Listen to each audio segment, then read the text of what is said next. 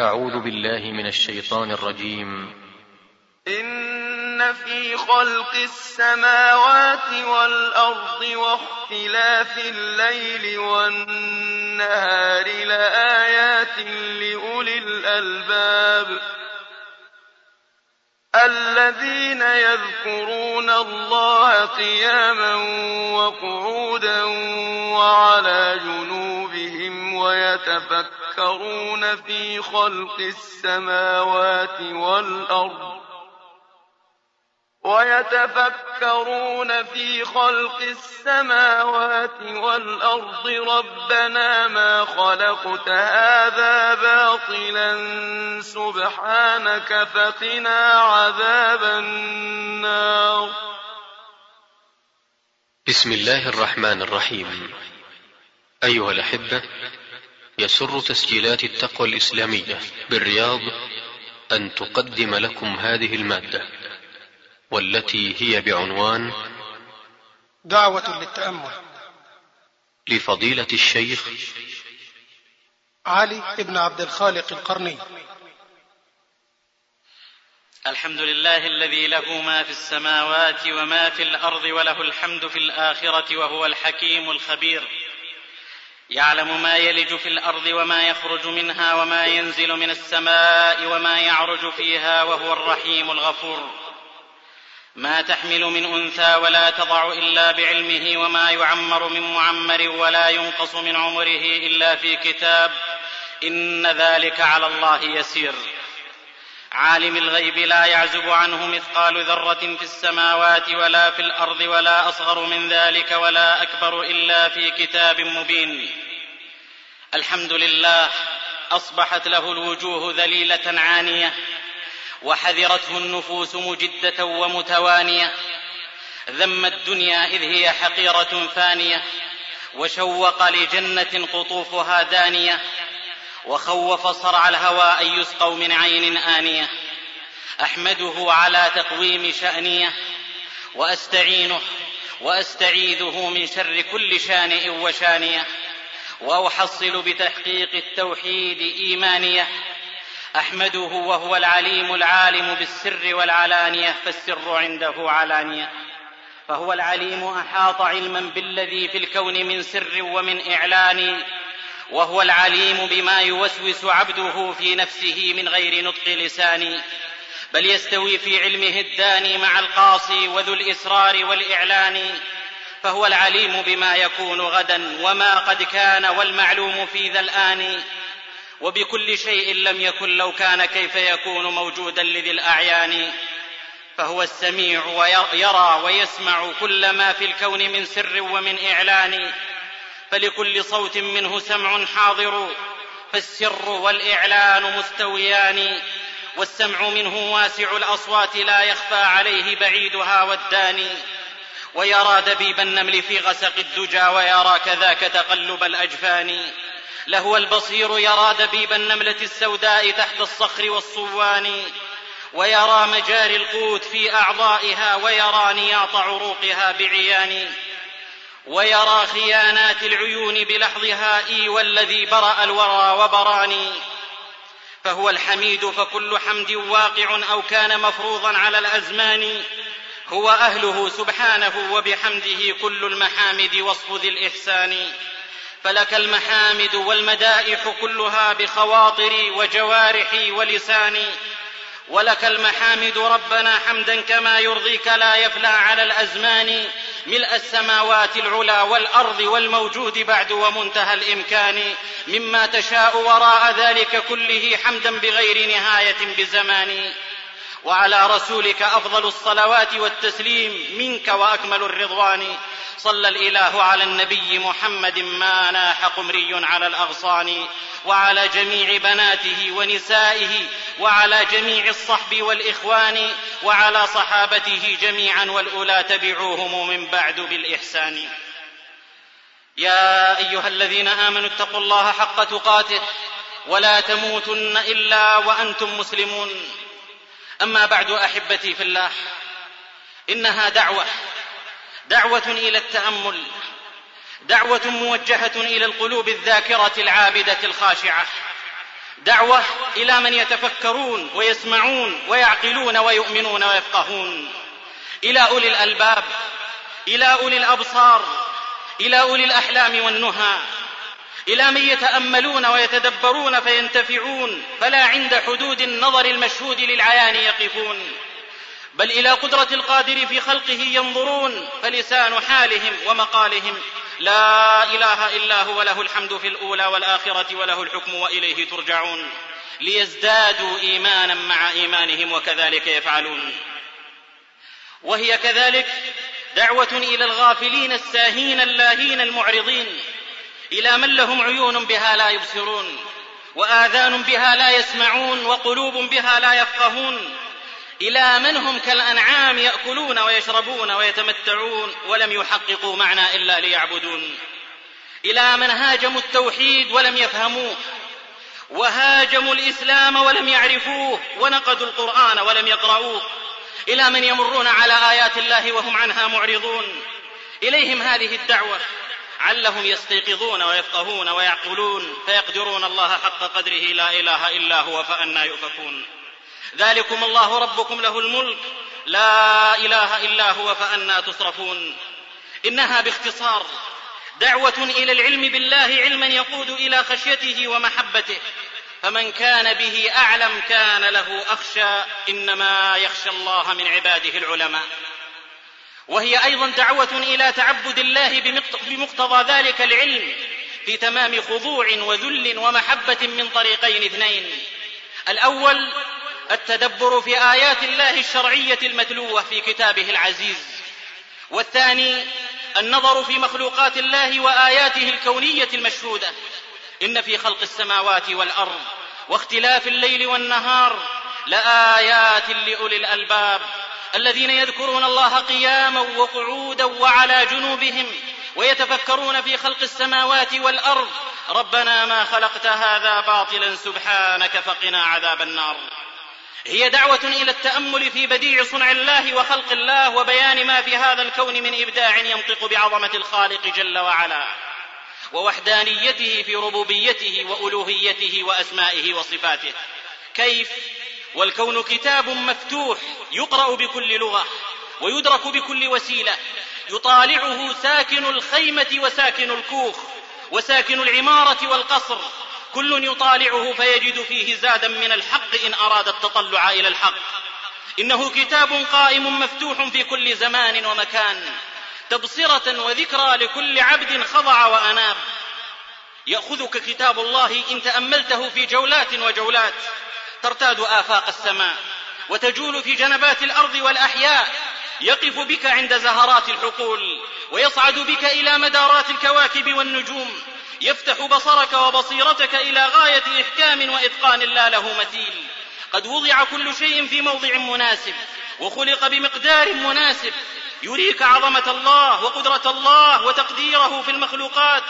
ثم يكشف لك أسرار الخلق والتكوين ويهديك إلى الحكمة من الخلق والتصوير ثم يقرع الفؤاد بقوله أإله مع الله تعالى الله عما يشركون. إن نظرت إليه بعين البصيرة طالعك بوحدانية الله في الربوبية مستدلا بها على وحدانيته في العبادة والألوهية ذلت لعزة وجهه الثقلان. وفي نهاية الآيات يقرع القلوب ويطرق الآذان ويصك المشاعر والأحاسيس بذلك التعقيب الإلهي العظيم. لعلهم يذكرون لعلهم يتفكرون لعلهم يتقون لعلهم يرجعون. كل هذا وهناك من هم عنه معرضون. أم تحسب أن أكثرهم يسمعون؟ إنه حديث طويل. يطالعك في طوال السور وقصارها لكنه مع ذلك شائق جميل. تسكن له النفس ويتلذذ به السمع.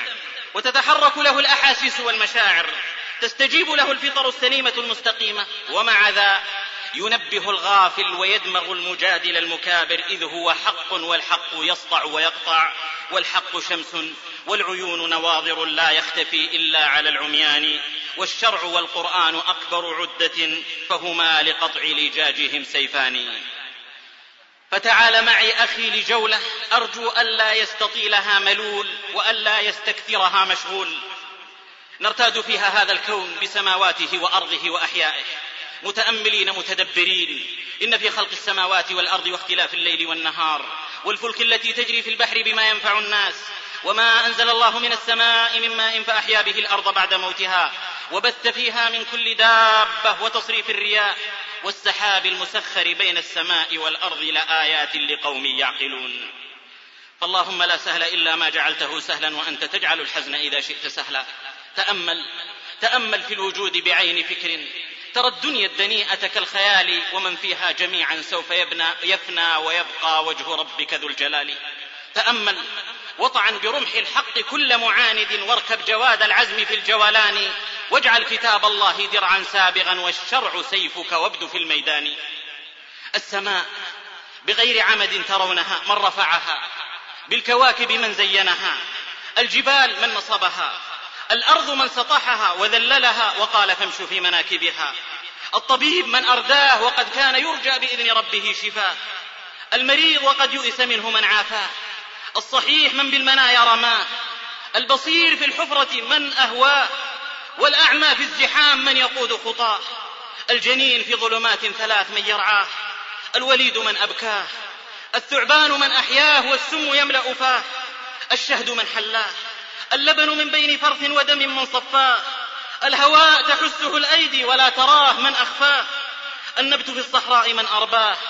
البدر من أتمه وأسراه.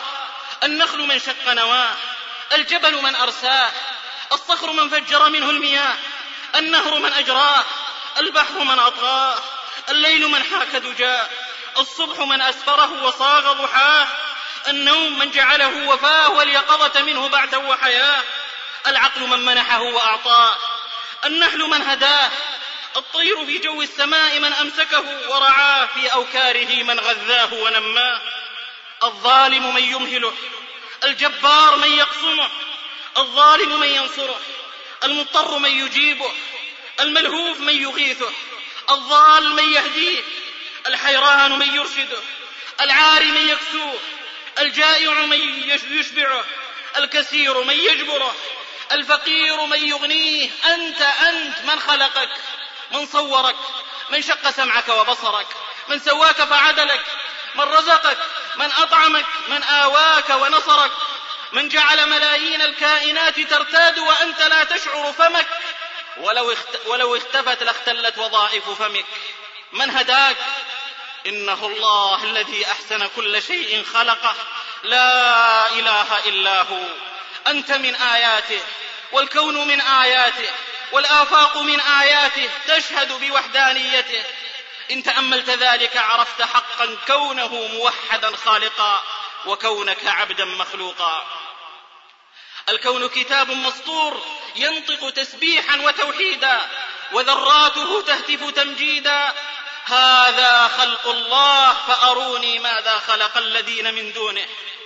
لله في الآفاق آيات لعل أقلها هو ما إليه هداك. ولعل ما في النفس من آياته عجب عجاب لو ترى عيناك. والكون مشحون بأسرار إذا حاولت تفسيرا لها أعياك. قل للطبيب تخطفته يد الردى. من يا طبيب بطبه أرداك. قل للمريض نجا وعوفي بعدما عجزت فنون الطب من عافاك. قل للصحيح يموت لا من علة. من بالمنايا يا صحيح دهاك. قل للبصير وكان يحذر حفرة فهوى بها من ذا الذي أهواك. بل سائل الأعمى خطى بين الزحام بلا اصطدام من يقود خطاك. قل للجنين يعيش معزولا بلا راع ومرعى ما الذي يرعاك. قل للوليد بكى وأجهش بالبكاء لدى الولادة ما الذي أبكاك. وإذا ترى الثعبان ينفث سمه فاسأله من ذا بالسموم حشاك. واسأله كيف تعيش يا ثعبان أو تحيا وهذا السم يملأ فاك. واسأل بطون النحل كيف تقاطرت شهدا. وقل للشهد من حلاك. بل سائل اللبن المصفى كان بين دم وفرث ما الذي صفاك. وإذا رأيت الحي يخرج من حنايا ميت فاسأله من أحياك. قل للهواء تحسه الأيدي ويخفى عن عيون الناس من أخفاك. قل للنبات يجف بعد تعهد ورعاية من بالجفاف رماك. وإذا رأيت النبت في الصحراء يربو وحده فاسأله من أرباك. وإذا رأيت البدر يسري ناشرا أنواره فاسأله من أثراك واسأل شعاع الشمس يدنو وهي أبعد كل شيء ما الذي أدناك. قل للمرير من الثمار من الذي بالمر من دون الثمار غذاك. وإذا رأيت النخل مشقوق النوى فاسأله من يا نخل شق نواك. وإذا رأيت النار شب لهيبها فاسأل لهيب النار من أوراك. وإذا ترى الجبل الأشم مناطحا قمم السحاب فسله من أرساك. وإذا ترى صخرا تفجر بالمياه فسله من بالماء شق صفاك. وإذا رأيت النهر بالعذب الزلال جرى فسله من الذي أجراك. وإذا رأيت البحر بالملح الأجاج طغى فسله من الذي أطغاك. وإذا رأيت الليل يغشى داجيا فاسأله من يا ليل حاك دجاك. وإذا رأيت الصبح يسفر ضاحيا فاسأله من يا صبح صاغ ضحاك. ستجيب ما في الكون من آياته عجب عجاب لو ترى عيناك. ربي لك الحمد العظيم لذاتك حمدا وليس لواحد إلاك. يا مدرك الأبصار والأبصار لا تدري له ولكنهه إدراكا إن لم تكن عيني تراك فإنني في كل شيء أستبين علاك. يا منبت الأزهار عاطرة الشذا. يا مجري الأنهار عاذبة الندى. ما خاب يوما من دعا ورجاك. يا أيها الإنسان مهلا ما الذي بالله جل جلاله أغراك. أحبتي في الله الله نصب لخلقه دلالات. وأوضح لهم آيات بينات في الأنفس والأراضين والسماوات ليهلك من هلك عن بينة ويحيى من حي عن بينة. وفي الأرض آيات للموقنين. وفي أنفسكم أفلا تبصرون. وتحسب أنك جرم صغير وفيك انطوى عالم أكبر. تأمل أخي مدى معرفة الناس بالج... مدى معرفة الناس بالجنين قبل حوالي ثلاثين عاما. لقد كان كائنا حيا لا يعلم عنه إلا حركاته التي يصدرها داخل بطن أمه. ومع تطور وسائل الملاحظة والمشاهدة ووصولها إلى بطن الجسم الإنساني وكل ذلك بإذن الله. كالتصوير والتسجيل الضوئي والصوتي علم أن للجنين نفسية لا ينفصل فيها عن, عن أمه تماما. فتراه في حالات انكماش واكتئاب مرة وحالات شراح وانبساط أخرى. بل يبدي الانزعاج لبعض مخالفات أمه كالتدخين مثلا. عافانا الله وإياكم المسلمين عموما. يطلب طبيب مجرب من أم حامل في شهرها السادس كانت تعتاد التدخين. يطلب منها أن تمتنع عنه أربع وعشرين ساعة وهو يتابع الجنين بأجهزة التصوير الضوئي. فإذا به ساكن هادئ وبينما هو كذلك إذ قدم لها الطبيب لفافة لفافة سجارة عافانا الله وإياكم. وما أن وضعتها بين أصابعها وتم إشعالها إلا وأشار المقياس إلى اضطراب الجنين تبعا لاضطراب قلب أمه. فسبحان من جعله في وسط ظلمات ثلاث يتأذى مما تتأذى منه أمه تبعا وإن لم تشعر أمه بذلك. أمكنهم أن يروه مضطربا حينما تقع أمه في أزمة انفعال حادة كغضب وخجل أو في تأثر جسدي كوقوع على الأرض أو اصطدام بشيء تبعا لتأثر أمه بذلك. ثم أمكن الأطباء أن يروه هادئا عندما تنصت أمه لسماع ما تستريح إليه من قرآن وأناشيد وغيرها. وحينما تسمع صوت أبيه فتنصت له رأوه كالمنصت له تبعا لأمه. أما بعد الولادة وفي أسبوعه الأول وجدوه أنه يأنس ويتبسم لصوت أبيه دون سائر الأصوات. إنها أمور مذهلة بل آيات بينة بالغة دالة على عظمة الله سبحانه وتعالى وعلى أحقيته بالتفرد في العبادة لا شريك له. أيضا رأوا أنه حين ترغب الأم في الحمل ثم تحمل تجدها ترسل إليه بإذن الله موجات من العواطف المكثفة وتغمره بفيض زاخر من الرضا والحنان فيبادلها الشعور مبتهجا وكأنه يشكرها على حسن لقائها ورعايتها. ويعبر عن امتنانه لها بحركات لطيفة ساحرة لا حد لعذوبتها على قلب أمه فسبحان الله وتبارك الله أحسن الخالقين. وحين لا ترغب الأم في الحمل ثم تحمل مكرهة تقطع الصلة العاطفية مع الجنين فتراه يحيا منكمشا ثم يبدأ يتجه نحو المشاكسة ويعبر عن ذلك بركلات من قدميه تعبر عن احتجاجه واستنكاره ولربما يصبح سقطا فيما بعد. وإن لم يسقط فإنه يبدو مهيئا للعناد والرفض والعدوان بعد ولادته. ويظهر ذلك في أول أيام ولادته. يذكر صاحب سنريهم آياتنا أن امرأة حملت مكرهة وحاولت إسقاط الجنين ولم تستطع إذ قد ثبته الله فجعله في قرار مكين فأنى لأحد أن يسقطه ولدت بعد ذلك وكان المولود أنثى. ولما ولدت رفضت أن تتناول ثدي أمها. وأصرت أياما على هذا ولكنها مع ذلك قبلت أن ترضع من مرضعة أخرى غير أمها. عندها أغمضت عيناها وأعيدت إلى أمها معصوبة العينين فرفضت ثديها مرة أخرى وهي لم تره. فأجرى الطبيب حوارا مع أمها تبين أن الأم لم تكن راغبة في الحمل فحملت على كره وحاولت الاعتداء عليه بإسقاطه فانعكس ذلك على الجنين بعد ولادته فسبحان الله رب العالمين. إنها أحاسيس ومشاعر وأفعال أمه تنعكس عليه فحسب وإلا فهو لا يعلم شيئا بنص قول الله جل وعلا والله أخرجكم من بطون أمهاتكم لا تعلمون شيئا وجعل لكم السمع والأبصار والأفئدة لعلكم تشكرون. لا تعلمون شيئا مما أخذ عليكم من الميثاق. ولا تعلمون شيئا مما قضي به عليكم من السعادة والشقاوة. ولا تعلمون مصالحكم ومنافعكم. فهم يخرجون من بطون أمهاتهم لا يعلمون. وبعد خروجهم يرزقهم الله السمع فالأصوات يدركون. ويرزقهم البصر فالمرئيات يعرفون ويحسون. ويرزقهم الأفئدة فبها يميزون. وتحصل هذه الحواس بأمر الله تدريجيا. كلما كبر زيد في سمعه وبصره حتى يبلغ أشده ليتمكن من بها من عبادة ربه وطاعة مولاه سبحانه وبحمده. طالعت أمهات هذه الحقائق فكن يبحثن عما يريح أنفس أحاسيسهن ومشاعرهن أثناء الحمل لينعكس على أبنائهن. ينشدن ويسمعن آيات من كتاب الله. ولذا جاء في نفس الكتاب الماضي أن سيدة حاملا في دمشق كانت تكثر من قراءة القرآن وسماعه قائمة وعاملة ومضطجعة. والنتيجة أنه عندما ولد الجنين تمكن بفضل الله أن يختم القرآن حفظا وتلاوة في الخامسة من عمره. فتبارك الله أحسن الخالقين. موجز القول أن الجنين الذي يحيا في رباط مع أمه سعيد من العواطف المفعمة بالرضا والسكينة يستجيب بإذن ربه بعد ولادته معترفا بإحسان أمه إليه في سلوك سوي ونفسية هادئة غالبة لسان حاله هل جزاء الإحسان إلا الإحسان؟ فيا أيها العبد العاصي ألك قدر إن فارقت صراط الله ودربه؟ أولم يرى الإنسان أنا خلقناه من نطفة فإذا هو خصيم مبين؟ وضرب لنا مثلا ونسي خلقه. تحتج على مولاك وقد هداك. وتحيد عن الطريق وقد دلك وأرشدك. بئس العبد عبد سهى ولها ونسي المبدأ والمنتهى. بئس العبد عبد طغى وعتى ونسي الجبار الأعلى. السماء تستأذن ربها أن تحصبه والأرض أن تخسف به والبحر أن يغرقه من أنت وما تكون الأرض وما عليها؟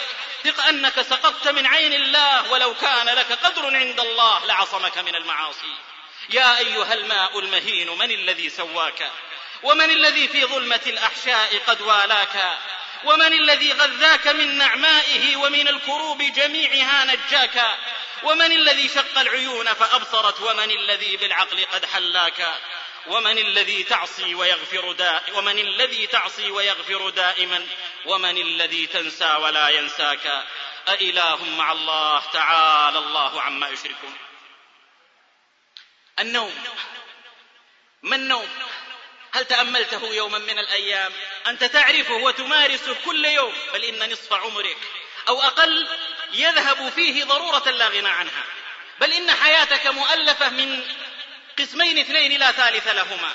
من يقظة تبتغي فيها فضل الله وفق شرع الله ونوم تبتغي فيه الراحة لتعاود العمل في طاعة الله. الليل لباس والنهار معاش.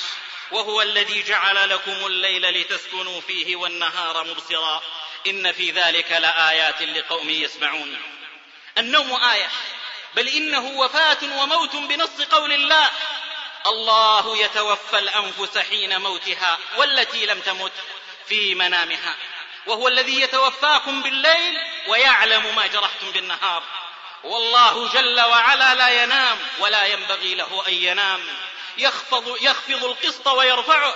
حجابه النور لو كشفه لأحرقت سبحات وجهه ما انتهى إليه بصره من خلقه كما في صحيح مسلم.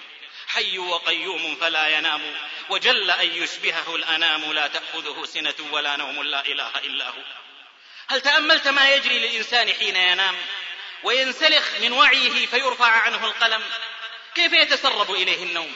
ثم يستولي عليه. كيف يأتيه أو كيف يأتي هو إلى النوم؟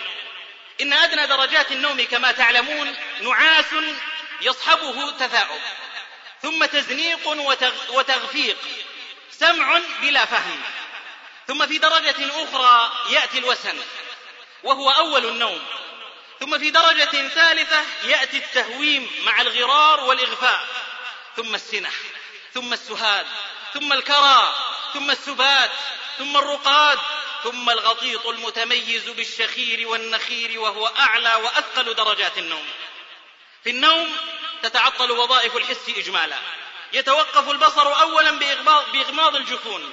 حتى لو لم تغمض العينان كما هي عند الناس فتبقى عند بعض الناس فتبقى الجفون مفتوحة لكن الرؤية مفقودة. كذلك الموت والنوم وفاة الحاسة التي تبقى تعمل خلال النوم هي السمع. وقد حدد العلماء والباحثون استمرار السمع خلال النوم بمقدار الثلثين على تفاوت بين الناس في السمع فما أجمل الإعجاز في كتاب الله يوم يقول ومن آياته منامكم بالليل والنهار وابتغاؤكم من فضله إن في ذلك لآيات لقوم يسمعون. فجمع بين النوم والسمع في سياق واحد كما قال في سورة الكهف أيضا فضربنا على آذانهم في الكهف سنين عددا. ولبثوا في كهفهم ثلاثمائة سنين وازدادوا تسعا. وتحقيقا لاستقرار النوم وعدم اضطرابه عندهم أوقف الله تعالى السمع عنهم وتحسبهم أيقاظا وهم رقود أما الدماغ أثناء النوم فلا ينام بالمعنى المفهوم لكنه يتغير. فبعد أن كان يبث على موجات عالية يصبح على موجات أقل ترددا. ولذا رفع القلم عن النائم حتى يستيقظ لأن العقل مناط التكليف كما هو معلوم. هل تأملت نائمين متجاورين ودار بخلدك, بخلدك أن أحدهما ربما ينعم بالرؤى الصالحة بوده ألا يستيقظ الدهر كله مما يجد من لذة؟ والآخر يجاوره في شقاء يعذب بالأحلام الشيطانية المزعجة بوده لو لم ينم. ثم سألت نفسك هل يعلم هذا عن مجاوره؟ أو ذاك عن هذا؟ أو أنت تعلم ما يدور بذهنهما؟ ألم يدر بخلدك وأنت تستعرض هذا في ذهنك؟ أن تنتقل من هذه الصورة مباشرة إلى المقابر فتتخيل الموتى صفوفا بجانب بعضهم. هذا ينعم وذاك يعذب. إن في ذلك لذكرى لمن كان له قلب أو ألقى السمع. يا رب إنك ذو عفو ومغفرة فنجنا من عذاب القبر والنكد. واجعل إلى جنة الفردوس موئلنا مع النبيين والأبرار في الخلد. هل تأملت قيام النائم من فراشه وتجوله في الدار ثم عودته ثم عودته إلى الفراش وهو ما يزال في نومه؟ يذكر صاحب كتاب النوم والأرق أن شخصا نهض من فراشه نائما وخرج من النافذة ومشى على كورنيش العمارة من الخارج وتجمع الناس في الشارع يحبسون أنفاسهم خشية وقوعه. وظل يمشي على الكورنيش مغمض العينين حتى دار حول العمارة ثم عاد إلى النافذة ودخل منها ليعود إلى سريره فيواصل نومه. ولما استيقظ لم يذكر شيئا مما حدث له. لقد كان يتحرك وهو نائم بل يمشي على ارتفاعات شاهقة مغمض العينين لو كان في صحوه ما استطاع ذلك. ثم يعود إلى فراشه. من الذي قاد خطاه؟ إن في هذا لدلالة قاطعة على وحدانية الله الواحد القهار. فإنما النفوس العباد بيده في الحياة والموت والنوم والانتباه هو الإله المتصرف فيهم جميعا فلا يسوغ لهم أن يتجهوا إلى غيره بأي حال من أحوالهم. أإله مع الله قليلا ما تذكرون. وفي أنفسكم أفلا تبصرون. آيات باهرات لا حد لها ولا عد. كلها حق وصدق تستحق الذكر والشكر باللسان والجنان والأركان وقليل من العباد الشكور. لو كنت أعرف فوق الشكر منزلة أعلى من الشكر عند الله في الثمن إذا منحتكها ربي مهذبة شكرا على صنع ما أوليت من حسن. اللهم لك الحمد أولا وآخرا وظاهرا وباطنا. إنها آيات في الأنفس تنطق بحكمة الخالق وعظمته. هل استعظمتم هذا؟ هل استكبرتم هذا؟ إن هناك ما هو أعظم وأكبر. لخلق السماوات والأرض أكبر من خلق الناس ولكن أكثر الناس لا يعلمون. تأمل السماء ثم ارجع البصر إليها أخرى وانظر فيها وفي كواكبها. دورانها وطلوعها وغروبها واختلاف ألوانها وكثرتها وشمسها وقمرها باختلاف مشارقها ومغاربها حركتها من غير فتور ولا تغير في سيرها. تجري في منازل قد رتبت لها بحساب مقدر لا يزيد ولا ينقص إلى أن يطويها فاطرها تأمل تجد أنه ما من كوكب إلا ولله في خلقه حكمة في مقداره في شكله في لونه في موضعه في السماء في قربه من وسطها وبعده في قربه من الكواكب التي تليه وبعده. على صفحة سماوات ترونها أمسكت مع عظمها وعظم ما فيها. فثبتت بلا علائق من فوقها ولا عمود من تحتها. خلق السماوات والأرض بغير عمد ترونها. ويمسك السماء أن تقع على الأرض إلا بإذنه. والإنسان العاقل أمام بديع صنع الله في سماواته يتوقف طويلا أمام أصغر جسم وأعظم جسم يرى فيها. فتبرز له أدلة الإيمان بعظمة الخالق في ملكوته فما يملك إلا أن تخشع جوارحه وتخضع وتذل وتستجيب فتقدر, فتقدر الله حق قدره وتفرده بالعبادة وحده لا شريك له. فسبحان من لا يقدر الخلق قدره ومن هو فوق العرش فرد موحد. تبارك الذي بيده الملك وهو على كل شيء قدير.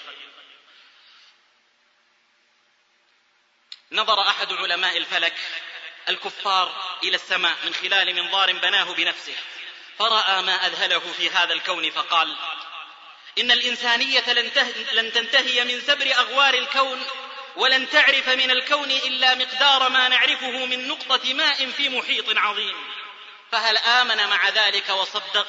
لا وصدق الله يعلمون ظاهرا من الحياة الدنيا وهم عن الآخرة هم غافلون.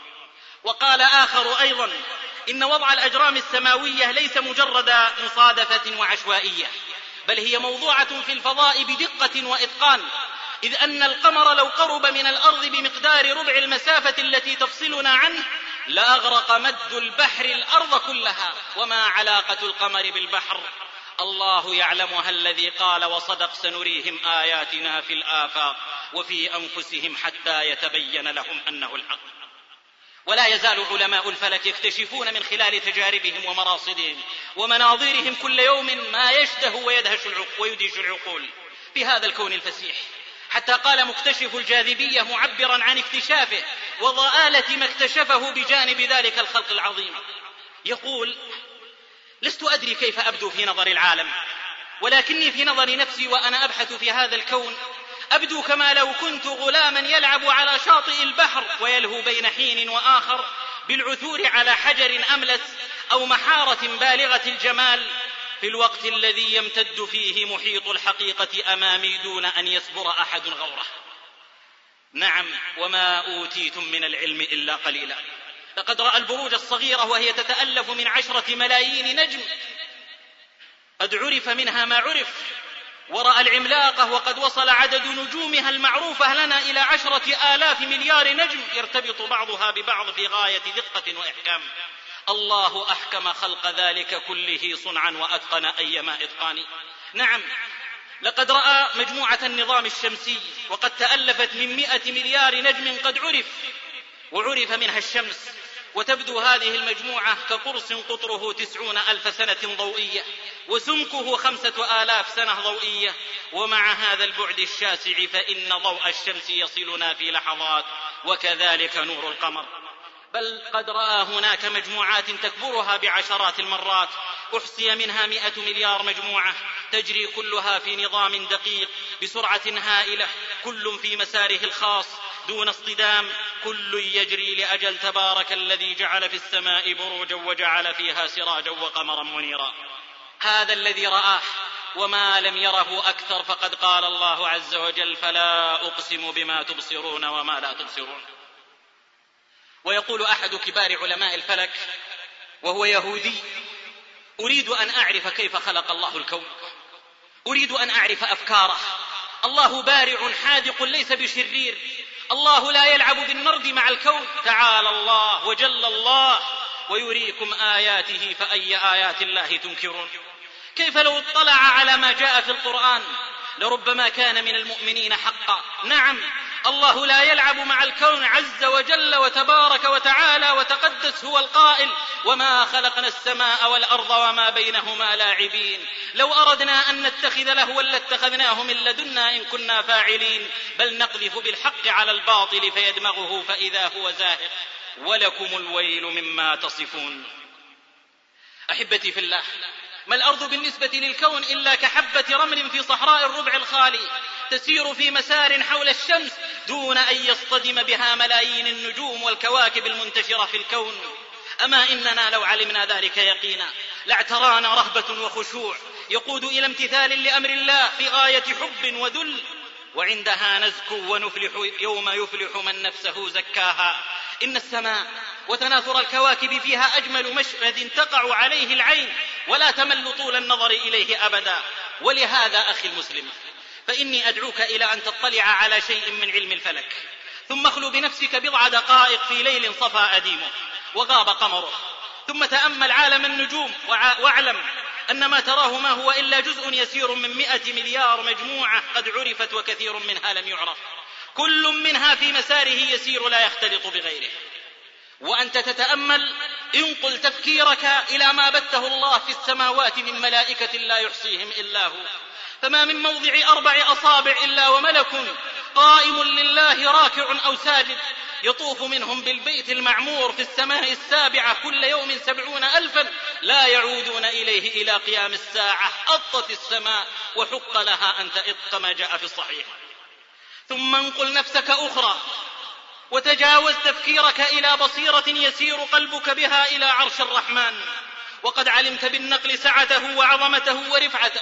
عندها تعلم أن السماوات بملائكتها ونجومها ومجراتها ومجموعاتها والأراضين بجبالها وبحارها وما بينهما بالنسبة للعرش كحلقة ملقاة بأرض فلا فلا إله إلا الله وحده لا شريك له له الملك وله الحمد وهو على كل شيء قدير. الملائكة حفت من حول العرش يسبحون ويحمدون ويقدسون ويكبرون والأمر يتنزل من الله بتدبير الممالك التي لا يعلمها إلا الله. يتنزل الأمر بإحياء قوم وإماتة آخرين وإعزاز قوم وإذلال قوم وإنشاء ملك وسلب ملك وتحويل نعم وقضاء حاجات من جبر كثير وإغناء فقير وشفاء مريض وتفريج كرب ومغفرة ذنب وكشف ضر ونصر مظلوم وهداية حيران وتعليم جاهل ورد آبق وامان خائف واجاره مستجير وإغاثة ملهوف وإعانة عاجز وانتقام من ظالم وكف عدوان من معتد. مراسيم تدور بين العدل والفضل والحكمة والرحمة تنفذ أقطار العالم. لا يشغله سمع شيء منها عن سمع غيره ولا تغلطه كثرة المسائل والحوائج على تباينها واتحاد وقتها. لا يتبرر لا يتبرم من إلحاح الملحين. لا تنقص ذرة من خزائنه. لا إله إلا هو ذلكم الله ربكم فتبارك الله رب العالمين. عندها حق للقلب والجوارح أن تسجد مطرقة لهيبته عانية لعزته. سجدة لا يرفع الرأس منها إلى يوم المزيد. يلهج صاحبها مرددا ربنا ما خلقت هذا باطلا سبحانك فقنا عذاب النار. هل تأملت اختلاف الألسنة واللغات وتباينها من عربية وعجمية كرومية وفارسية وتركية وغيرها من اللغات؟ لا لغة تشبه لغة ولا صوت يشبه صوتا إن في ذلك لآية. ثم هل تأملت اختلاف الألوان من بيض وسود وحمر وصفر وخضر؟ لا لون يشبه لونا. حتى صار كل واحد متميزا بينكم لا يلتبس هذا بذاك. بل في كل فرد ما يميزه عن غيره مع أن الجميع أولاد رجل واحد وامرأة واحدة آدم وحواء عليهما السلام. إن في هذا من بديع قدرة الله. ما يستحق أن يفرد معه بالعبودية وما يعقله إلا العالمون ولا يفهمه إلا المتفكرون. ومن آياته خلق السماوات والأرض واختلاف ألسنتكم وألوانكم. إن في ذلك لآيات للعالمين. تأمل تعاقب الليل والنهار بصورة معتدلة وتفاوت الليل عن النهار وكلا عن مثله. فلا ليل يشبه ليلا ولا نهار يشبه نهارا مذ خلق الله الخلق وحتى قيام الساعة. إن ذلك من أعجب وأبدع آيات الله الدالة على ربوبيته وألوهيته وحكمته. ومن آياته الليل والنهار. وهو الذي جعل الليل والنهار خلفة لمن أراد أن يذكر أو أراد شكورا. إن تعاقب الليل والنهار نعمة عظيمة. إذ هي تنظم وجود الأحياء على الأرض من نمو النبات وتفتح الأزهار ونضج الثمار وهجرة الطيور والأسماك والحشرات ومن شاء فليتصور ليلا بلا نهار أو نهارا بلا ليل كيف تكون الحياة؟ قل أرأيتم إن جعل الله عليكم الليل سرمدا إلى يوم القيامة؟ من إله غير الله يأتيكم بضياء؟ أفلا تسمعون؟ قل أرأيتم إن جعل الله عليكم النهار سرمدا إلى يوم القيامة؟ من إله غير الله يأتيكم بليل تسكنون فيه؟ أفلا تبصرون؟ أما إنها لو سكنت حركة الشمس لغرق نصف الأرض في ليل سرمدي وغرق نصفها الآخر في نهار سرمدي وتعطلت مع ذلك مصالح ومنافع. ومن عاش في المناطق القطبية بعض الوقت عرف نعمة تعاقب الليل والنهار إذ يبقى النهار لمدة ستة أشهر والليل كذلك. ومن رحمته جعل ليل لكم الليل والنهار لتسكنوا فيه ولتبتغوا من فضله ولعلكم تشكرون. يقول رائد الفضاء السوفيتي الملحد عندما أصبح حول الأرض ونظر من قوة مركبته فرأى بديع خلق الله في السماوات والأرض فقال ماذا أرى؟ أنا في حلم أم سحرت عيناي؟ ثم يقول في الفضاء يحل الليل بصورة مفاجئة وبسرعة تقطع الأنفاس وتعمي العيون بلا تدرج كما هو الحال على الأرض. وليل الفضاء الخارجي من أشيد الأشياء السوداء التي رأيتها في حياتي. يقول ثم تظهر الشمس فجأة وتلمع كأنها ضوء صاعقة مبددة خلال ثوان في وسط الليل الحالك. فلا تدرج في الفضاء بل ثوان وأنت في ليل مظلم من أهلك الظلمات وثوان أخرى وأنت في نهار ساطع النور وهاج يبدد الظلمات. فيا لها من نعمة نعمة الشروق والغروب والليل والنهار التي أقسم الله عز وجل بها في عدة آيات فقال فلا أقسم برب المشارق والمغارب إنا لقادرون على أن نبدل خيرا منهم وما نحن بمسبوقين. وقال والنهار إذا جلاها والليل إذا يغشاها. ولك أن تتأمل أخرى. في قائل هذه الكلمات الشيوعي الملحد. فبالرغم من بديع ما رأى خلال دورانه حول الأرض إلا أنه لم يرد على لسانه سوى الإعجاب بما صنعه الإنسان والذهول أمام عظمة الكون ثم السكوت المطبق عن خالق الكون ومبدعه واستحقاقه للعبادة وحده لا شريك له. فسبحان الله ومن يضلل الله فلا هادي له ويذرهم في طغيانهم يعمهون. إن الإنسان لربه لكنود وإن الإنسان لظلوم كفار. تأمل كيف جعل الله الليل سكنا ولباسا يغشى العالم فتسكن فيه الحركات وتأوي إلى بيوتها الحيوانات وإلى أوكارها الطير والحشرات تستجم فيه النفوس ومن كد السعي والنصب فيه تستريح حتى إذا أخذت النفوس راحتها وسباتها وتطلعت إلى معاشها جاء فالق الإصباح سبحانه بالنهار يقدمه بشير الصباح فيهزم الظلمة ويمزقها كل ممزق ويكشفها عن العالم فإذا هم مبصرون فينتشر الحيوان وتخرج الطير من أوكارها لتطلب معاشها ومصالحها فيا له من معاد ونشأة دالة على قدرة الله على المعاد الأكبر يومئذ تعرضون لا تخفى منكم خافية ويا سبحان الله كيف يعمي عن هذه الآيات البينة من شاء من خلقه فلا يهتدي بها ولا يبصرها كمن هو واقف في الماء إلى حلقه وهو يستغيث من شدة العطش وينكر وجود الماء. يهدي الله من يشاء ويضل من يشاء يحكم لا معقب لحكمه لا إله إلا هو له الحكم وإليه ترجعون. ثم تأمل هذه الأرض بينما هي هادئة ساكنة وادعة مهاد وفراش. قرار وذلول خاشعة إذا بها تهتز تتحرك تثور تتفجر تدمر تبتلع تتصدع زلازل خز براكين. تجدها آية من آيات الله وكم لله من آية. يخوف الله بها عباده لعلهم يرجعون. وهي مع ذلك جزاء لمن حق عليه القول. وهي أيضا تذكير بأهوال الفزع الأكبر. يوم يبعثون ويحشرون وعندها لا ينفع مال ولا بنون. يذكر صاحب علوم الأرض القرآنية أنه قبل حوالي خمسة قرون ضرب زلزال شمال الصين عشر ثوان فقط. هلك بسببه أربعمائة ألف وثلاثون ألف شخص. وقبل ثلاثة قرون ضرب زلزال مدينة لشبونة في البرتغال لعدة ثوان. هلك فيه ستمائة ألف وشعر الناس برهب, برهب, برعب وهلع وجزع إثر ارتجاج الأرض تحت أقدامهم على مساحة ملايين الأميال فنعوذ بالله أن نغتال من تحتنا. وانفجرت جزيرة كركاتو في المحيط الهندي. قبل قرن فسمع الانفجار إلى مسافة خمسة آلاف كيلو متر وسجلته آلات الرصد في العالم وتحولت معه في ثوان جزيرة حجمها عشرون كيلو مترا مربعا إلى قطع نثرها الانفجار على مساحة مليون كيلو متر مربع. وارتفعت أعمدة الدخان والرماد إلى خمسة وثلاثين كيلو مترا في الفضاء. وأظلمت السماء على مساحة مئات الكيلومترات حاجبة نور الشمس لمدة سنتين. وارتفعت أمواج البحر إلى علو ثلاثين مترا فأغرقت ستة وثلاثين ألف نسمة من سكان جاوى وسومطرة. وما يعلم جنود ربك إلا هو.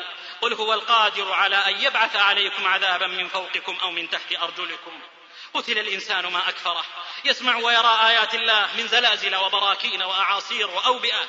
تحصد الآلاف في ثوان فلا يتأمل ولا يتدبر ولا يرعوي ولا يقدر الله حق قدره. بل يعيد ذلك أحيانا إلى الطبيعة في بلادة وبلاهة لا مثيل لها. وما قدر الله حق قدره والأرض جميعا قبضته يوم القيامة. والسماوات مطويات بيمينه سبحانه وتعالى عما يشركون. لا يملك المسلم إزاء هذه البلاهة والبلادة إلا أن يقول بقول الله ولا يظلم ربك أحدا. ولو أن أهل القرى آمنوا واتقوا لفتحنا عليهم بركات من السماء والأرض ولكن كذبوا فأخذناهم بما كانوا يكسبون. ولو رحمناهم وكشفنا ما بهم من ضر للجوا في طغيانهم يعمهون. ولقد أخذناهم بالعذاب فما استكانوا لربهم وما يتضرعون. فإلى أولي الألباب أأمنتم من في السماء أن يخسف بكم الأرض فإذا هي تمور؟ أم أمنتم من في السماء أن يرسل عليكم حاصبا فستعلمون كيف نذير تأمل الهواء تجده آية من آيات الله الباهرة. وقد حبسه الله بين السماء والأرض يدرك ولا يرى. جعله الله ملكا للجميع ولو أمكن الإنسان التسلط عليه لباعه واشتراه وتقاتل مع غيره عليه. كما فعل في أكثر الأشياء التي سخرها المولى له وجعلها أمانة بين يديه. والله بحكمته جعل الهواء يجري بين السماء والأرض. الطير فيه محلقة سابحة كما تسبح حيوانات البحر في مائه. ويضطرب عند هيجانه كما تضطرب أمواج البحر عند هيجانها. يحركه الله بأمره فيجعله رياحا رخاء وبشرا بين يدي رحمته. فبين مبشرات ولواقح وذاريات ومرسلات. ويحركه فيجعله عذابا عاصفا قاصفا في البحر وعقيما صرصرا في البر. وتصريف الرياح آيات لقوم يعقلون. تتوزع على سطح الأرض تحت نظام محكم فتلقح الأزهار والسحاب فتبارك من جعلها سائقة للسحاب تذروه إلى حيث الله شاء. فهل تأملت يوما من الأيام سحابا مظلما قد اجتمع في جو صاف لا كدر فيه؟ وهو لين رخو حامل للماء الثقيل بين السماء والأرض. حتى إذا أذن له خالقه أرسل الريح تلقحه وتسوقه فينزل قطرة قطرة لا تختلط قطرة بأخرى ولا تدرك قطرة صاحبتها فتمتزج بها بل كل واحدة في طريق مرسوم لها حتى تصيب الأرض التي عينت لها. لا تتعداها إلى غيرها. لا قطرة إلا وينزل نحوها ملك إلى الآكام والقيعان هل تأملت ذلك؟ أحسب أنك تقول نعم ومعها لا إله إلا الله. أإله مع الله. تعالى الله عما يشركون. تأمل معي البحر بأمواجه وأحيائه.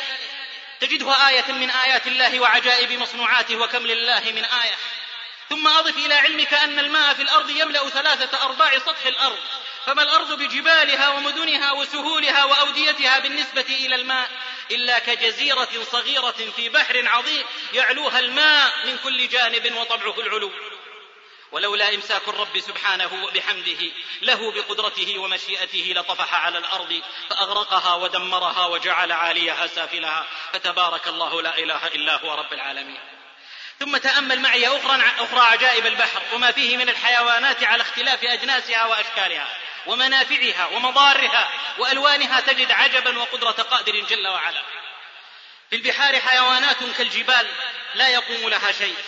وفيه من الحيوانات ما يرى ظهورها فيظن من عظمها أنها جزيرة فينزل عليها الركاب ويشعل نارهم فتحس بالنار إذا أوقدت فتتحرك فيعلم انها أنه حيوان. كما ذكر ابن القيم ذلك في مفتاح دار السعادة. ثم قال بعد ذلك ابن القيم وما من صنف من أصناف حيوان البر إلا وفي البحر أمثاله بل فيه أجناس لا يعهد لها نظير أصلا مع ما فيه أيضا من اللآلئ والجواهر والمرجان فسبحان الخالق الرحيم الرحمن. ثم انظر إلى السفن وسيرها في البحر تشقه وتمخر عبابه بلا قائد يقودها ولا سائق يسوقها وإنما قائدها وسائقها الريح التي سخرها الله لإجرائها. فإذا حبست عنها الريح ظلت راكدة على وجه الماء فذاك قول الله. ومن آياته الجوار في البحر كالأعلام. إن يشأ يسكن الريح فيظللن رواكد على ظهره. إن في ذلك لآيات لكل صبار شكور. نعم سخر لكم الفلك لتجري في البحر بأمره لا بأمر غيره سبحانه وبحمده. سخرها بأمره تجري ليست وفق رغبات النفوس الأمارة بالسوء ولا رغبات الجشعين من الأفراد والهيئات التي استعملت أساطيلها منذ أقدم العصور إلى يومك هذا لقهر الإنسان ونهب خيراته واحتقار آدميته. فلك الحمد ربنا ولك الأمر من قبل ومن بعد ولكن أكثر الناس لا يعلمون. في أواخر القرن التاسع عشر الميلادي صنع الانجليز باخ... الإنجليز باخرة عظيمة. كانت كما يقولون فخر صناعاتهم. ثم انطلقت في رحلة ترفيهية حاملة على متنها علية القوم ونخبة المجتمع كما يصفون أنفسهم. وقد بلغ الفخر والاعتزاز ببناة السفينة درجة كبيرة من الصلف والغرور فسموها الباخرة التي لا تقهر. بل سمع أحد أفراد طاقمها يتشدق فخرا أمام بعض كبار ركابها بما ترجمته حتى الله نفسه لا يستطيع أن يغرق هذا المركب جل الله وتعالى وتقدس. لا يعجزه شيء في الأرض ولا في السماء. يحيي ويميت. فإذا قضى أمرا فإنما يقول له كن فيكون. وفي اليوم الثالث من سيرها في المحيط الأطلسي. وفي خضم كبرياء صناعها وركابها. تصطدم بجبل جليدي عائم. فيفتح فيها فجوة بطول تسعين مترا طعنت فانبجست. وبعد ساعتين وربع تستقر الباخرة التي لا تقهر كما زعموا في, قعر المحيط. ومعها ألف وخمسمائة وأربعة ركاب وحمولة, وحمولة بلغت ستة وأربعين ألف طن. فكلا أخذنا بذنبه. فمنهم من أرسلنا عليه حاصبا ومنهم من أخذته الصيحة ومنهم من خسفنا به الأرض ومنهم من أغرقنا. وما كان الله ليظلمهم ولكن كانوا أنفسهم يظلمون. تأمل معي أخرى كيف مد الله البحار؟ وخلطها وجعل مع ذلك بينها حاجزا ومكانا محفوظا. فلا تبغي محتويات بحر على بحر ولا خصائص بحر على آخر عندما يلتقيان. إن في ذلك لآيات لأولي النهى. في, في إيران أنهار عندما تلتقي بمياه البحر ترجع مياهها عائدة إلى مجاريها التي أتت منها. ونهر الأمازون يجعل مياه المحيط الأطلسي عذبة لمئات الكيلومترات من مصبه فيه فلا يختلط بمياه المحيط الأطلسي. وتلتقي مياه المحيط الأطلسي بمياه البحر الأبيض فتبقى مياه البحر الأبيض أسفل لثقلها ولكثرة ملحها وتعلو مياه المحيط لخفتها وكل في مجراه وكذلك لا تختلط مياه البحر البحر الأسود بمياه البحر الأبيض. عندما تلتقي بل تشكل مجريين متلاصقين فوق بعضهما البعض. فمياه الأسود تجري في الأعلى نحو البحر الأبيض لأنها أخف ومياه البحر الأبيض تجري في الأسفل لأنها أثقل متجهة نحو البحر الأسود. فتبارك الذي مرج البحرين هذا عذب فرات وهذا ملح أجاج وجعل بينهما برزخا وحجرا محجورا. لا إله إلا هو سبحانه وتعالى عما يشركون. عجائب البحر أعظم من أن يحصيها أحد إلا الله. كشف علماء البحار في النصف الثاني من القرن العشرين أن في البحار أمواجا عاتية دهماء مظلمة حالكة إذا أخرج المرء يده لم يكد يراها. فعلى عمق ستين مترا عن سطح البحر يصبح كل شيء مظلما في البحار. بمعنى أننا لا نستطيع رؤية الأشياء في أعماق تبعد ستين مترا عن سطح البحر. ولذلك زود الله الأحياء البحرية التي تعيش في أعماق البحار اللجية بنور تولده لنفسها. ولم ومن لم يجعل الله له نورا في تلك الظلمات فما له من نور. نسي هؤلاء المكتشفون أن الله ذكر تلك الظلمات في قوله قبل أن يخلقوا وآباءهم وأجدادهم أو كظلمات في بحر لجي يغشاه موج من فوقه موج من فوقه سحاب ظلمات بعضها فوق بعض إذا أخرج يده لم يكد يراها ومن لم يجعل الله له نورا فما له من نور ترجم معنى الآية هذه لعالم من علماء البحار أفنى عمره في ذلك وظن أنه على شيء وأنه اكتشف شيء وأنه جاء بشيء فيه إبداع. فقال في دهشه بعد ترجمة الآية إن هذا ليس من عند محمد الذي عاش حياته في الصحراء ولم يعاني البحر ولججه وظلماته وأمواجه وسحبه. إن هذا من عند عليم خبير ثم شهد شهادة الحق ودخل في دين الله. نعم لا يملك إلا ذلك. من واصف الظلمات في قعر البحار سوى الله العليم الباري سبحانه ملكا على العرش استوى وحوى جميع الملك والسلطان. لا إله إلا الله كيف تعمى عيون؟ وتعمه قلوب عن آيات الله أإله مع الله تعالى الله. سأل رجل أحد السلف عن الله فقال له ألم تركب البحر قال بلى. قال فهل حدث لك مرة أن هاجت بكم الريح عاصفة الريح عاصفة؟ قال نعم. قال وانقطع أملك من الملاحين ووسائل النجاة. قال نعم. قال فهل خطر ببالك وانقدح في نفسك أن هناك من يستطيع أن ينجيك إن شاء؟ قال نعم. قال فذاك هو الله. لا إله إلا هو. وسع كل شيء علما.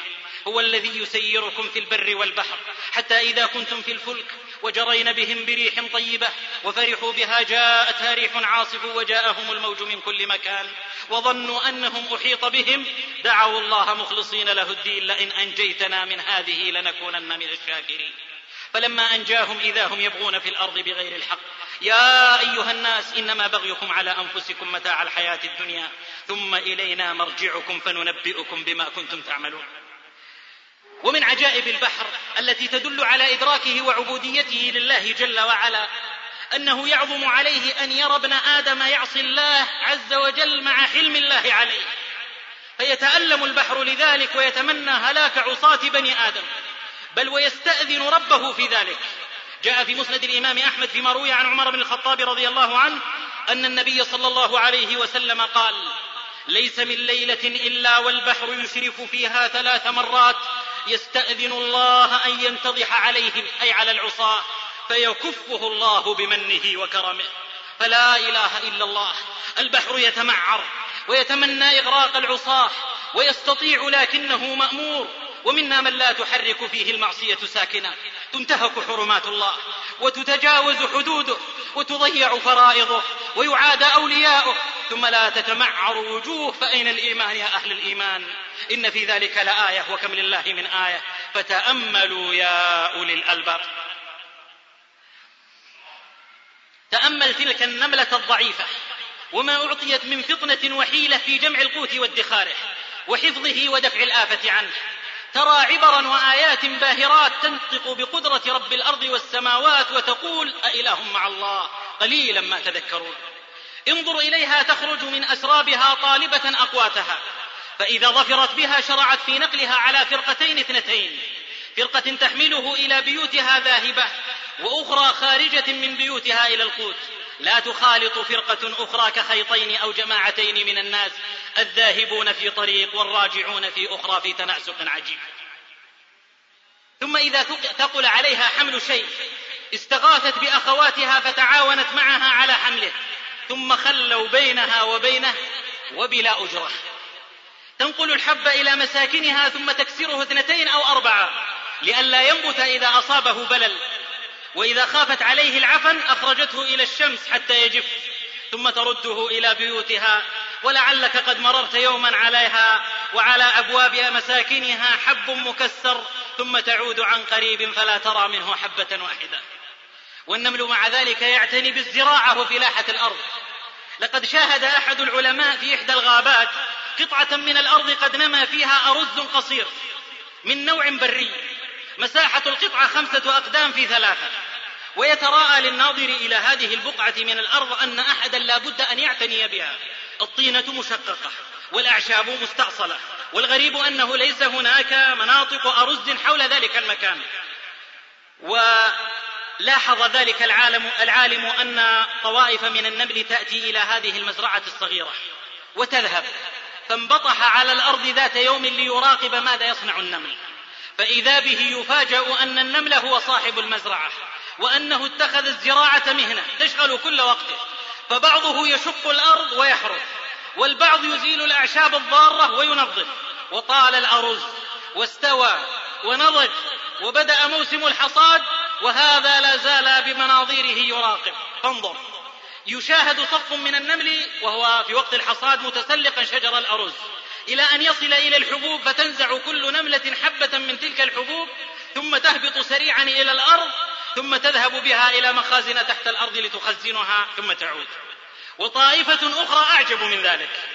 تتسلق مجموعة منها أعواد الأرز فتلقط الحب وتلقي به. فبينما هي كذلك إذ بمجموعة أخرى تحتها تتلقى هذا الحب وتذهب به إلى المخازن. ويعيش النمل هناك عيشة مدنية في بيوت ذات أشقق وأدوار أجزاء منها تحت الأرض وأجزاء أخرى فوقها. له حراس وخدم وعبيد وهناك ممرضات. تعنى بالمرضى ليلا ونهارا وقسم آخر يرفع جثث الموتى ويشيعها ليدفنها. كل هذا يتم بغريزة أودعها الله في هذا الخلق. فتبارك الله وما من دابة في الأرض ولا طائر يطير بجناحيه إلا أمم أمثالكم. عالم النمل عالم عجيب. من تأمله ازداد إيمانا ويقينا بأن وراء, وراء ذلك التنظيم المحكم حكيما خبيرا بإفراد العبادة له جديرا لا شريك له. إنها تعرف ربها وتعرف أنه فوق سماواته مستو على عرشه بيده كل شيء يوم ظل من ظل. روى الإمام أحمد في الزهد من حديث أبي هريرة رضي الله عنه يرفعه قال خرج نبي من الأنبياء بالناس يستسقون. فإذا هم بنملة مستلقية على ظهرها رافعة قوائمها إلى السماء تدعو ربها فقال ارجعوا فقد سقيتم بغيركم. للنمل مدافن جماعية يدفن فيها موتاه كالإنسان والنمل ذكي جد ذكي ويصطاد بطريقة ذكية. يأتي إلى شجرة فينقسم إلى قسمين قسم يرابط تحت الشجرة قرب جذعها. وآخر يتسلق جذعها لمهاجمة الحشرات التي تكون عليها. وبذلك يحكم الطوق على كل حشرة لا تطير. فتسقط التي تنجو من النمل المتسلق فتقع في شباك النمل المتربص بها عند قاعدة الجذع من هداها؟ من هيأ لها رزقها؟ إنه القائل. وما من دابة في الأرض إلا على الله رزقها ويعلم مستقرها ومستودعها. كل في كتاب مبين. ألا له الخلق والأمر لا إله إلا هو وحده لا شريك له. وقفة ولعلها استراحة مع, مع عجائب الأحياء. يذكر صاحب من الثوابت العلمية في القرآن من بعض التصرفات الذكية الألمعية عند الحيوان. ما يلقي الضوء على معنى قول الله ربنا الذي أعطى كل شيء خلقه ثم هدى. يذكر أو يذكر يذكر طبيب أن طبيبا وجد في طريقه كلبا كسرت إحدى قوائمه فأخذه إلى عيادته واهتم به وقومها وجبرها واعتنى به حتى شفي تماما ثم أطلق سراحه. وبعد ذلك بزمن سمع الطبيب قرعا لطيفا على باب عيادته. فوجد الكلب نفسه مصطحبا معه كلبا آخر مكسور الرجل جاء به للمعاينة والعلاج. فسبحان الله ولا إله إلا الله. هذه عجائب طالما أخذت بها عيناك وانفتحت بها أذنك. والاعجب من ذلك.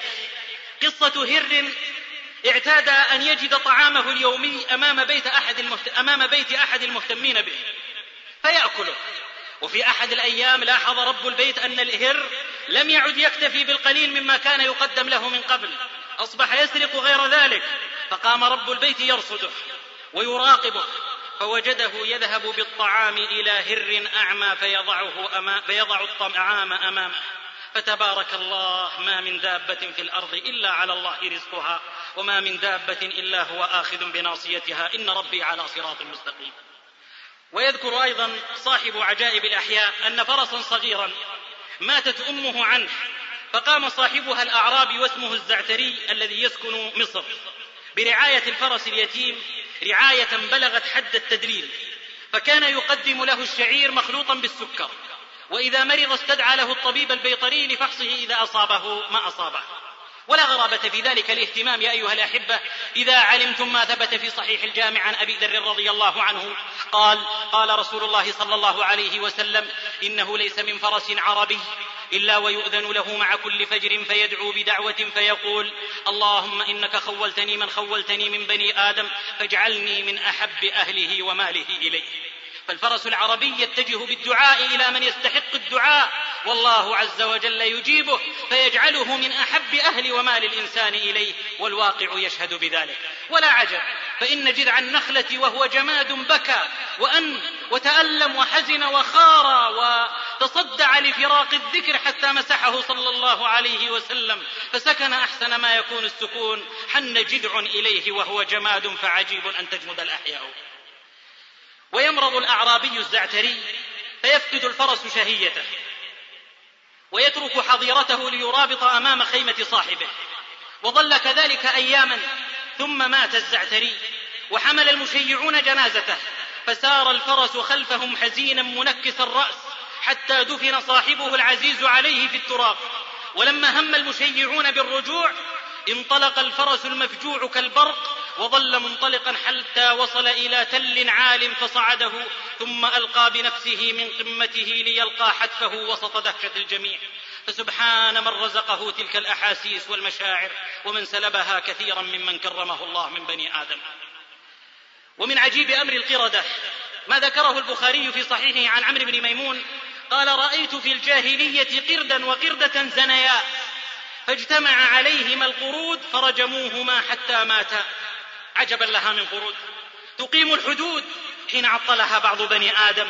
إن هدايتها فوق هداية أكثر الناس. أم تحسب أن أكثرهم يسمعون أو يعقلون؟ إن هم إلا كالأنعام بل هم أضل سبيلا. ومن عجيب أمر الفأر ما ذكره صاحب العقيدة في الله. أنها إذا شربت من الزيت الذي في أعلى الجرة ينقص ويعز عليها الوصول إليه في اسفل الجره, في أسفل الجرة. فتذهب وتحمل في أفواهها الماء ثم تصبه في الجرة حتى يرتفع الزيت ويقترب منها ثم تشربه. من علمها ذلك؟ إنه الله أحق من عبد وصلي له وسجد. سبحان من يجري الأمور بحكمة في الخلق بالأرزاق والحرمان. من علم الذئب إذا نام؟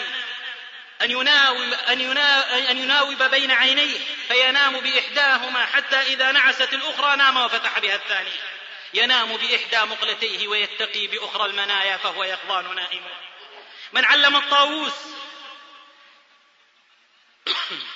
من علم الطاووس أن يلقي ريشه في الخريف إذا ألقى الشجر ورقه فإذا اكتسى الشجر اكتسى أيضا. بإذن من؟ بإذن من؟ من علم العصفورة إذا سقط فرخها أن تستغيث فلا يسمعها عصفور حولها حتى يجيء فيطير الجميع حول الفرخ. ويحركونه ويحدثون له همة وقوة وحركة حتى يطير معهم. ذاكم هو الله القائل وما من دابة في الأرض ولا طائر يطير بجناحيه إلا أمم أمثالكم. واستطرادا فما أجمل قول سفيان بن عيينة رحمه الله حول قول الله إلا أمم أمثالكم. يوم قال فما, من فما في الأرض من آدمي إلا وفيه شبه من البهائم. فمنهم من يهتصر اختصار الأسد ومنهم من يعدو عدو الذئب ومنهم من ينبح نباح الكلب ومنهم من يختال كالطاووس ومنهم من يشبه الخنازير التي إذا ألقي إليها أطيب الطعام عافته فإذا قام الرجل عن غائطه ولغت فيه فلذلك تجد من الآدميين من لو سمع خمسين حكمة لم يحفظ واحدة منها. رحم الله سفيان. نعم وإن أخطأ أخوه حفظ ذلك الخطأ وشنع عليه بلا هدى تحت طيش الهوى وحب الغلبة ورغبة الاستعلاء وإرادة خفض الغير. تحريش غامض وتصنيف ساقط بلا برهان ولا بينة. كفى أخي ثم كفى. إذا لم تجد قولا سديدا تقوله فصمتك عن غير السداد سداد. ونتوقف إلى أن يؤذن. أحبتي في الله إن فيما أودع الله في مخلوقاته ما يستنطق الأفواه بالتسبيح ويملأ القلوب إجلالا من معرفة حكمته وقدرته.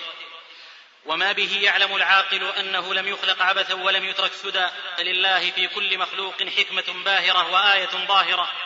وبرهان قاطع يدل على أنه المنفرد بكل كمال وأنه على كل شيء قدير وبكل شيء عليم. قد خلق الخلق ليعبدوه وبالإلهية يفردوه. هل تأملت النحل وأحواله وأعماله وما فيها من العبر والآيات الباهرات؟ ألم ترى اقراص شمعها السداسية في دقتها الحسابية وإتقان بنائها وإحكام صنعها؟ الذي أدهش وما زال يدهش علماء النحل والهندسة والحساب. ما هي آلات الحساب والمقاييس التي سمحت لهذا المخلوق بالوصول إلى هذا العمل الهندسي الدقيق؟ هل هذا بواسطة قرني الاستشعار والفكين اللذين يدعي علماء الأحياء أن الطبيعة زودتها بهما؟ سبحان الله وتبارك الله عجيب وغريب منطق هؤلاء. يتسترون وراء كلمات جوفاء كالطبيعه والتطور والصدفة كلما وقفوا أمام بديع صنع الله وإعجازه في الخلق فانى يؤفكون. وجحدوا بها واستيقنتها أنفسهم. أفتستر الشمس المضيئة بالسهى أم هل يقاس البحر بالخلجان؟ سبحان الله لله في كل شيء آية وتعمى عنها عيون أو تتعامى. فقل للعيون الرمد إياك أن تري. سنى الشمس واستغشي ظلام الليالي. خفافيش أغشاها النهار. خفافيش أعشاها النهار بضوئه. ولا أمها قطع من الليل باديا. فجالت وصالت فيه حتى إذا النهار بدا استخفت وأعطت تواريا. فيا محنة الحسناء تهدى إلى امرئ ضرير وعنين من الوجد خاليا. النحل مأمور بالأكل من كل الثمرات خلافا لكثير من الحشرات التي تعيش على نوع معين من الغذاء. وتعجب أنها لا تأكل من التبغ فلا تأكل إلا الطيبات فهل يعتبر بذلك أهل الغفلات؟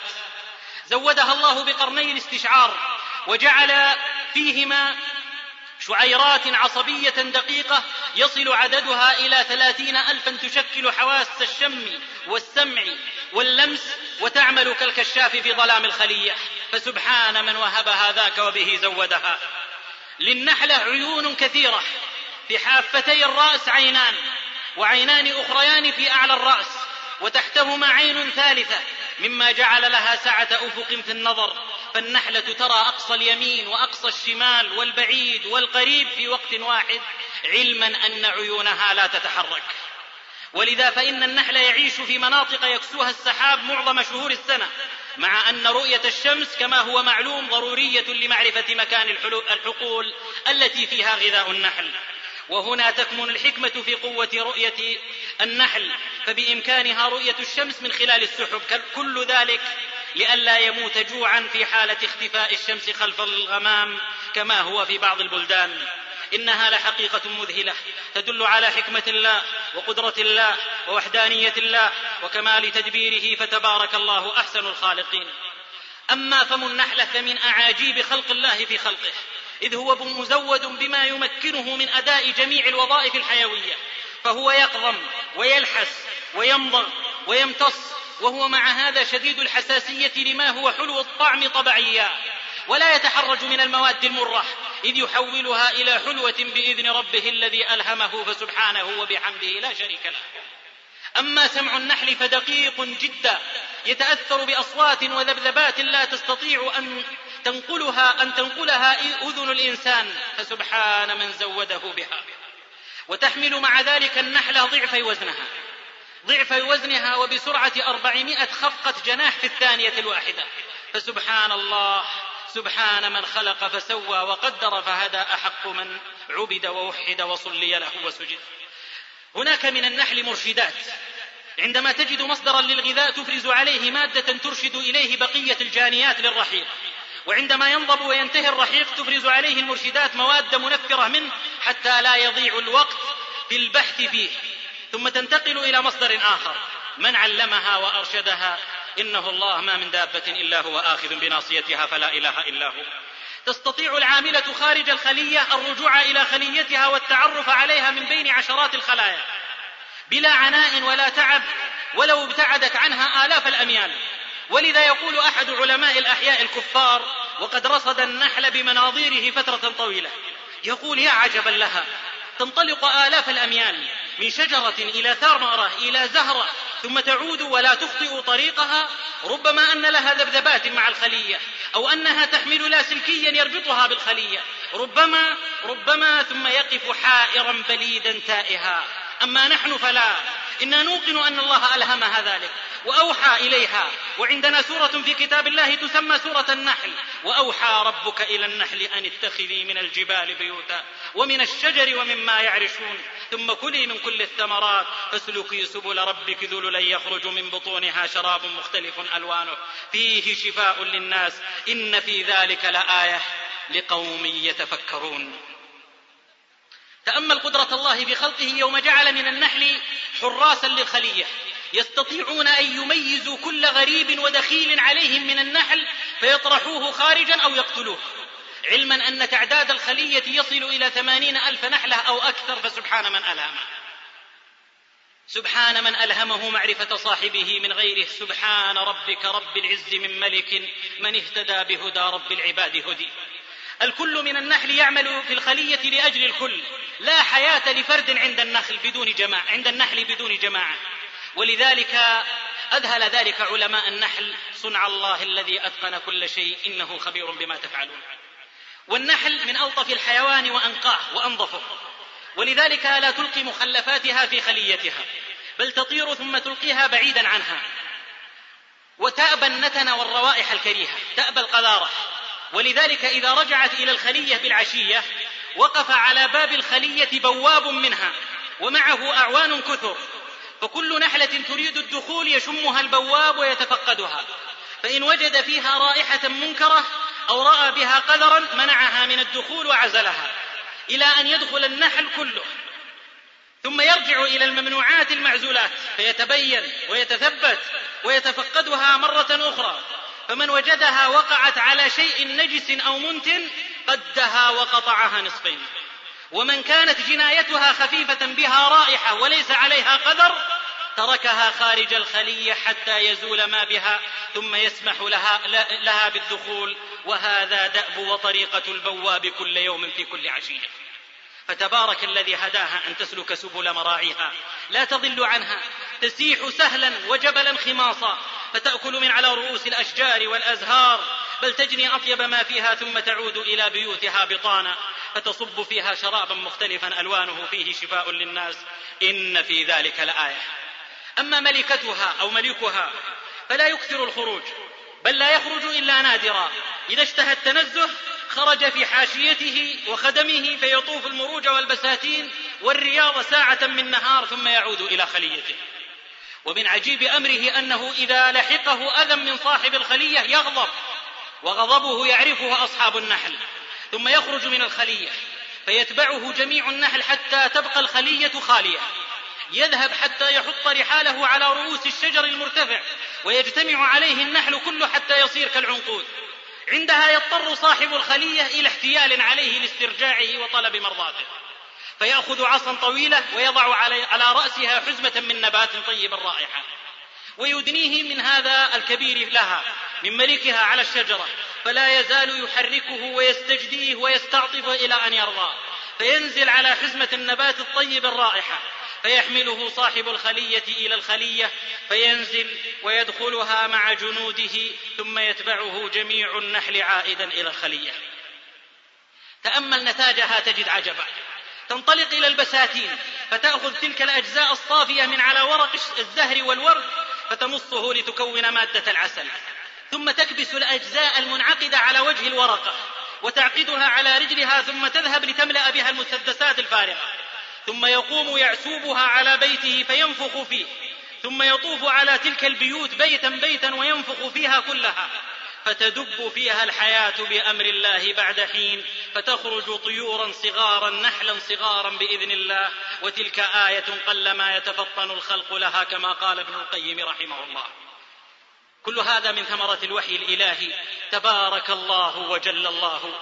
أعظم ما فاهت به الأفواه. سبحان من ذلت له الأشراف. أكرم من يرجى ومن يخاف. جعل الله لكل مخلوق قدرة يدافع وقوة يدافع بها عن نفسه. ومن تلك المخلوقات النحل. كيف يدافع عن نفسه وعن نتاجه يذكر أن ألد أعداء النحل هو الفأر. يهاجم الخلية فيأكل. فيأكل العسل ويلوث أجواء الخلية. فماذا تفعل النحلة الصغيرة أمام هذا الفأر الذي هو لها كجبل عظيم؟